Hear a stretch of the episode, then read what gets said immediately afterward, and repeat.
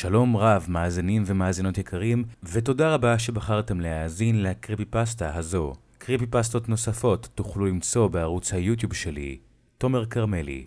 האזנה נעימה. אני עבדתי פעם בבניין הישן והיפה הזה. במקור זה היה בית משפט של העיר בה אני גר. אני זוכר בתקופה שרק התחלתי לעבוד שם, כמה אנשים היו מספרים לי סיפורים מוזרים על המקום. למשל כמו רעשים מוזרים, אורות מעבבים או מחובים לגמרי, ריח מוזר שבוקע משום מקום וכולי. זה נראה כאילו כל מי שעבדתי איתו עבר סוג של חוויה על-טבעית. אף פעם לא השקעתי הרבה מחשבות בדברים האלו. כאילו, פעילות על-טבעית? באמת. היה חייב להיות הסבר הגיוני לכל זה. אחרי כמה זמן בעבודה הזו, התחלתי להבין את הבניין כמו את כף ידי. אנחנו היינו באמצע מרתף הבניין וכל הצינורות הובילו לחדר הבוילר שנמצא צמוד למשרד שלי. המזגן במשרד שלנו נדלק, כמו שאמרתי, היינו מטומטמים באמצע מרתף. האוויר לא התנודד יותר מדי, אז היה לנו יחידת מזגנים נפרדת למשרדים שלנו. מכונת הקרח במקרר באזור הנוחות עשתה רעשים גם כן. יכולתי לשמוע בכל פעם שהורידו את המים בשירותים, ממש יכולתי לשמוע את המים זורמים בצינורות מעליי. לגבי האורות המעבבים, אני בטוח שזה איזשהו חיווט פגום. הבניין זכה לגינוי מהציבור, פעמיים, והריחות המוזרים? אני פשוט האשמתי את האנשים. לפני העבודה הנוכחית שלי, עבדתי כסדרן אבטחה עבור מחוז בית ספר. בתור עבודה שנייה, עבדתי במשמרת לילה.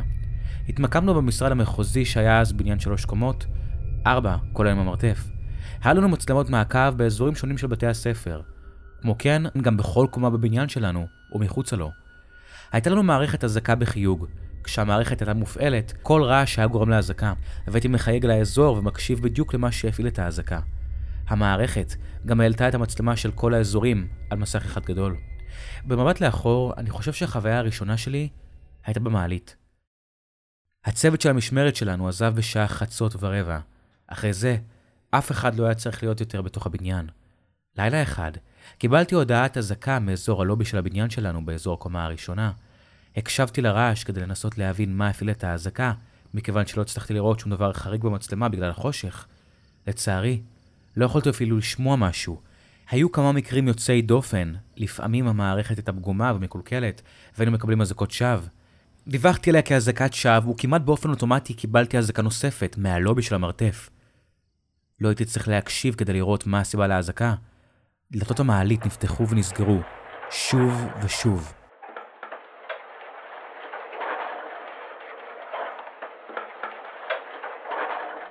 כאילו משהו תוקע אותם.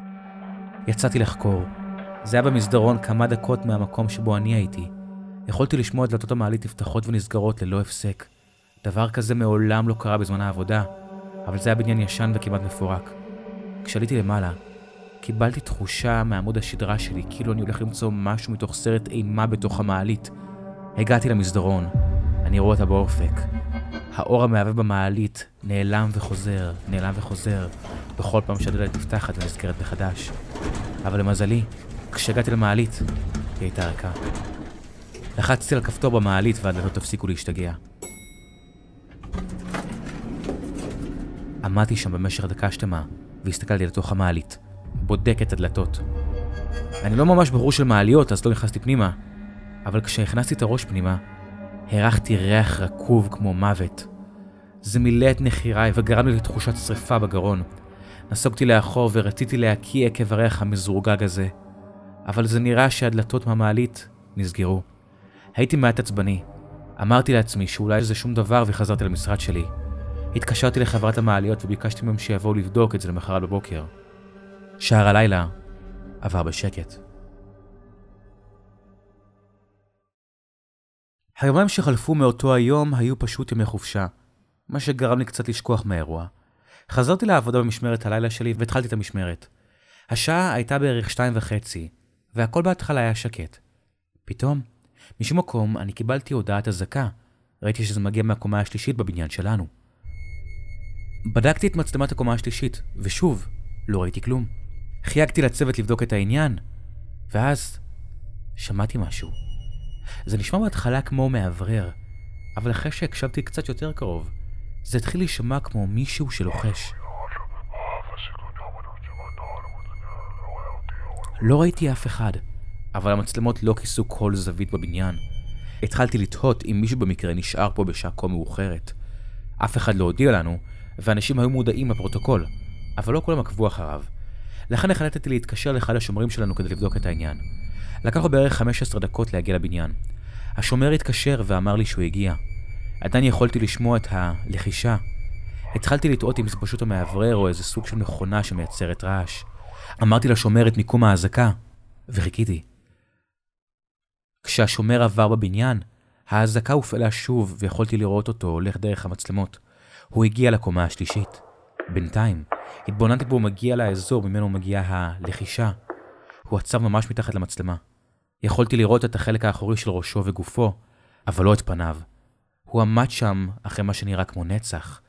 ניסיתי לחייג לאזור בו הוא נמצא, ופתאום הלחישה נשמע הרבה יותר חזק עכשיו. הצלחתי להבין קצת מהמילים שנשמעו, אבל זה היה כל כך מהר. אז זה נשמע כאילו הדבר הזה חוזר על עצמו שוב ושוב. לפתע, השומר הפנה את פניו לכיוון המצלמה. העיניים והפה שלו היו פתוחות לרווחה, כאילו הוא התחיל לצרוח את נשמתו למה שזו לא היה, אבל שום דבר לא יצא משם. הייתי מבולבל, לא הבנתי מה קורה.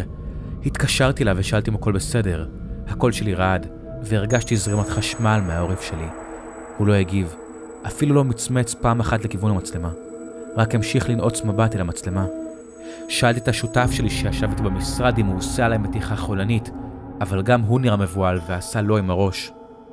הוא התנשף, ואני הסתכלתי בחזרה על המסך. השומר נעלם. חזר בדרך שהגיע ממנו. הסתכלתי איך הוא עושה דרכו דרך הבניין, ויורד במדרגות לכיוון המשרד שלי. הוא עמד מול הדלת שלנו. השארנו את הדלת נעולה, אבל היה חלון זכוכית קטן. ראיתי אותו מסתכל פנימה. הלב שלי דופק במהירות. ואז, כאילו לא קרה כלום, הוא אמר, היי, חבר'ה, מה קורה? תכניסו אותי. היה לו מבט שובב ומוזר על פניו. ניגשתי לדלת ופתאום אותו הריח המוזר מקודם חזר. מבלי לפתוח את הדלת שאלתי, מה לעזאזל קרה בדיוק שם למעלה? מה fucking עשית? הוא הביט בי מבט מבולבל. למה אתה מתכוון? אני בדקתי את האזור ולא היה שם כלום. באתי להגיש לך את הדוח שלי. הייתי עצבני וצעקתי, אתה מותח אותנו עכשיו? למה שתעשה את זה? זה היה נורא! הוא באמת נראה מבולבל. אני לא מבין על מה אתה מדבר. הלכתי ובדקתי את האזור ולא היה שם כלום. אני באתי כדי לתת לך את הדוח שלי. פתחתי את הדלת והריח היה חזק יותר. לקחתי את הדוח במהרה וטרקתי את הדלת על פניו. הוא הלך מהדלת ברעש רועד. הסתכלתי על איך הוא יוצא מהבניין. הלכתי כדי להשלים את הדוח שלי. לא בטוח באמת מה לכתוב. נראה היה שהלחישה ששמעתי פסקה ברגע שהשומר עזב את האזור. החלטתי רק לרשום בדוח על אותו מקרה, האזור נמצא מאובטח. לקחתי את דוח השומר מהשולחן, לאחר שהנחתי אותו שם בלי להסתכל עליו. כשקראתי אותו, התמלאתי בפחד ורגשות שהשתוללו במוחי. הדוח שהוא רשם היה כך: אני צופה בך כשאתה מנסה לצפות בי. אני יכול לראות אותך, אבל אני בלתי נראה. ניסיתי לדבר עם השומר החדש ברדיו, אבל הוא לא הגיב. שלחתי מייל לממונה שלי והודעתי למצב, ושאר אותו הלילה היה פשוט דומם. למחרת אחר הצהריים קיבלתי שיחת טלפון מהממונה עליי. לפי מה שהוא אמר, הוא ניסה שוב ושוב להתקשר לשומר מאתמול בלילה, אך ללא הצלחה. גם הוא לא היה מאוד מרוצה מהסיטואציה ורצה לדעת מה קרה. הוא אמר שהוא יודיע לי יותר פרטים ברגע שהוא ידבר איתו. הלכתי לעבודה באותו לילה, אבל לא הרגשתי טוב בפנים. כשהלכתי במדרגות ולמסדרון לכיוון המשרד שלי, קיבלתי את התחושה שצופים בי, ולא עם המצלמות. זה היה משהו אחר. קיבלתי צמרמורת בכל הגוף והבנתי שמשהו ממש קפוא פה. הלכתי קצת יותר מהר ונכנסתי למשרד שלי, אבל לא לפני שהרחתי שוב את הריח הרקוב הזה. טרקתי את הדלת בחוזקה מאחוריי. העובד שעבד איתי כבר היה שם, והצוות השני עזב. כעבור רבע שעה, אני והשותף שלי ראינו את הצוות יוצא מהבניין. הם בדרך כלל הסתובבו ונופפו למצלמה לשלום כשהם עזבו, אבל לא באותו לילה. ראשם היה פשוט ישר קדימה, והם עזבו את הבניין. לרגע כשהם יצאו מהדלת חשבתי שדמיינתי את זה, אבל... זה נראה כאילו הפה של כל אחד מהם היה פתוח לרווחה. חשבתי שזה מוזר, אבל... אבל הנחתי שהם פשוט מפהקים. בדקתי את האימייל שלי וראיתי שממונה עליי שלח לי הודעה. שהוא עדיין לא מצליח לתקשר עם השומר, ואמר שהוא השאיר לו הודעה קולית ואימייל, שאומר לו לא להגיע לעבודה, עד שאדבר איתו על המצב מאותו לילה, וששומר אחר יכסה את המשמרת שלו עד אז. הרגשתי סוג של הקלה. ממש לא רציתי לראות את הבחור הזה לזמן מה, אם בכלל. עברו כמה שעות, קיבלנו אזעקות פה ושם מכמה אתרי בתי ספר, הכל ללא אירועים חריגים. לאחר מכן קיבלתי אזעקה מהקומה השנייה של הבניין שלנו. בהתחלה חששתי לבדוק את האזעקה, אבל זו הייתה העבודה. המצלמה הייתה שוב במצב חושך. חשבתי שזה מוזר ורשמתי בדוח שמישהו יבדוק את זה בבוקר. הפעלתי את האזעקה ונשכתי את שפתיי. שום דבר. המשכתי להקשיב לו בזמן מה. לפעמים, השתיקה יכולה להיות ממש מטרידה, אבל משהו סוף סוף שבר את השתיקה. אפילו יותר מזה, שמעתי את זה בבירור הפעם. זה לא היה לחישה. זה היה קול גברי עמוק שאומר שוב ושוב במהירות. אני צופה בך כשאתה מנסה להתבונן בי. אני יכול לראות אותך, אבל אני בלתי נראה. אני צופה בך כשאתה מנסה להתבונן בי. אני יכול לראות אותך, אבל אני בלתי נראה. ואז נשמע בום, רעש עמוק שכמעט נשמע כמו צחוק. אני ממש התחלתי לפחד בנקודה הזו. לא חשבתי שזה אפשרי שמישהו יהיה בבניין. לקחתי את הרדיו ואמרתי שאני צריך שומר בהקדם. היה לנו רק שומר אחד במשמרת הלילה היום. הוא אמר שהוא בדיוק מסיים סיור בבתי ספר ברחבי העיר, אז יעברו לפחות 30 דקות עד שהוא יגיע. הסתכלתי על השותף שלי בעבודה, נושך שפתיים וכוסס בציפורניים, ובוהה במסך עם המצלמות. ואז ראיתי את עיניו, והוא החביר. הסתובבתי להסתכל על המסך וראיתי למה. מסך המצלמה כבר לא היה שחור. יכולתי לראות את האזור עכשיו. זה היה מסדרון בקומה השנייה. אבל באמצע הפאקינג מסדרון הייתה דמות אנושית ואפלה. זה נראה כמו צל. לפי מה שיכולתי להבחין, הדבר הזה היה צללית שנראתה מורכבת מערפל שחור. ולפתע, דרך הרמקולים שלנו, שמעתי בקול צרוד. אתה יכול לראות אותי עכשיו? ואז נשמעה יללה כל כך חזקה שנאלצתי לכסות את אוזניי. הכל נהיה שחור ושקט. כל מה שיכולתי לשמוע היה את הלב שלי פועם. אחרי דקה או שתיים של חושך, נדלקו אורות החירום. החדר היה מואר בצבע אדום ולא ראיתי את השותף שלי כאילו בלעה אותו האדמה. הגנרטור נכנס למערכת האבטחה והוא עדיין המשיך לאתחל, אז לא יכולתי לבדוק את המצלמות. הסתובבתי כדי להסתכל על הדלת, והיא הייתה פתוחה לרווחה. הלב שלי הרגיש כאילו הוא הולך לאבד פעימה מהחזה שלי. לא ידעתי מה זה הדבר הזה, אבל באותו רגע האמנתי להכל. בסוף קיבלתי את ההחלטה לצאת משם. העבודה לא הייתה שווה את זה. התחלתי לראות ולפלס את דרכי במרתף החשוך. אורות החירום עשו את המצב לגרוע יותר ומפחיד יותר. התחלתי להתנשף וקפאתי במקום כשראיתי דמות אדם בקצה המסדרון. הריח חזר, חזק מתמיד. ניסיתי לכסות את האף והפה עם הסוודר שלי, אבל זה לא עזר הרבה. הוצאתי את הטלפון שלי והדלקתי פנס. צ'ארלי? קראתי לשותף שלי, והרגשתי אי נוחות לחלוטין כשהוא פשוט עמד שם עם הגב אליי. הייתי במרחק של עשרה מטרים כשהוא לפתע החל להסתובב. העיניים שלו פעורות, ופיו רחב כאילו הוא ניסה לצרוח, ממש בדיוק כמו השומר הקודם. התחלתי לצרוח כמו משוגע והסתובבתי לרוץ לכיוון השני, וישר עצרתי כשראיתי את היצור הזה בקצה השני של מסדרון. שמעתי את הקול הצרוד הזה שוב. אתה יכול לראות אותי? היו לי שניות לקבל החלטה והחלטתי לרוץ בחזרה לכיוון השותף שלי.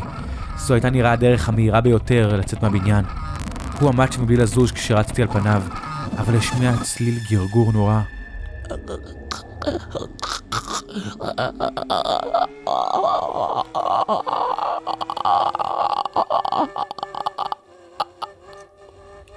זה כאילו הוא אמר, אני מבין. הרגשתי שאני עומד להתעלף, אבל כשראיתי את חדר המדרגות שהוביל ליציאה ואת החופש שלי, התרגשתי. הרגשתי את הפריצה של האדרנלין. כשהגעתי לסוף המדרגות, הרגשתי קור ואז שמעתי את הקול הזה שוב. תסתכל עליי, ג'יימס. לא הסתובבתי. הגעתי לדלת, רצתי החוצה ונעלתי אותו מאחוריי. המשכתי לרוץ במגרש החנייה עד שהגעתי לרכב שלי. פתחתי את הדלת ואז שמעתי משהו מאחוריי. מישהו תפס את הכתף וצרחתי והסתובבתי וראיתי שזה השומר שקראתי לו כדי לבדוק את האזעקה. הוא הביט בי בדאגה ושאל מה קרה אם אני צריך עזרה. אמרתי לו שאני רק צריך להתרחק מהבניין עכשיו. הוא אמר לי שאני לא נוהג לשום מקום, אבל עלה להיכנס למכונית שלו. היא הייתה ברחוב ורצתי לעבר המכונית שלו ונכנסתי פנימה. ידעתי שאני כנראה בהלם ולא צריך לנהוג, וגם הכרתי את השומר השני ההוא מספיק טוב. לא יכולתי להסתכל על הבניין. כשאנו רחוקים מספיק, סיפרתי לו את כל מה שקרה. הוא הסתכל עליי כאילו אני משוגע. אני לא חושב שאי פעם הייתה לו קריאה מהבניין הזה. ביקשתי ממנו להוריד אותי בדירה של חברים שלי. למחרת בבוקר, לא רציתי לחזור, אבל הייתי צריך לקחת את המכונית שלי. אז חבר שלי הרגיע אותי ואמר שהוא יבוא איתי. כשהגעתי לשם ראיתי את האחראי עליי, בחניון. כשהוא ראה אותי, יכולתי לראות שהוא כועס. לאן לעזאזל הלכת? צ'ארלי, צ'ארלי התקשר אליי הבוקר ואמר לי שיצאת באמצע המשמרת שלך. צ'ארלי התקשר אליך ואמר לך את זה?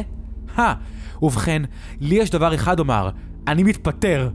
הוא נראה המום ופתח את פיו כאילו הוא רצה לומר משהו, אבל פשוט הלך. נכנסתי לרכב שלי, מעולם לא דרכה רגלי בבניין הזה שוב. כשבוע לאחר שהתפטרתי, שמעתי שהשומר מהלילה הראשון בו שמעתי לראשונה את הלחישות, נמצא תלוי בדירה שלו. עיניו והפה שלו, ניחשתי נכון, פעורים. כמה ימים לאחר מכן, היה דיווח על שורת התאבדויות של עובדים שעבדו באותו הבניין. שניים ממשמרת הלילה, וגם צ'ארלי, נמצאו ללא רוח חיים, וכולם נמצאו עם עיניים פעורות ופיות פעורים. חיפשתי קצת באינטרנט וגיליתי שאלו לא מקרים בודדים. מאז 1922, כשהבניין הזה היה בית משפט, היו דיווחים על התאבדויות של עובדים רבים. אין לי מושג מה קרה שם באותו לילה, או מה יש בבניין הזה, אבל אני מאמין שיש שם משהו אפל. עברו כמה שנים, ומאז אני מנסה להימנע בבניין הזה ככל האפשר, אבל לפעמים אני כן צריך לנסוע לידו. ואני לא יכול להסתכל עליו, מבלי שאני ארגיש שמשהו מסתכל עליי בחזרה.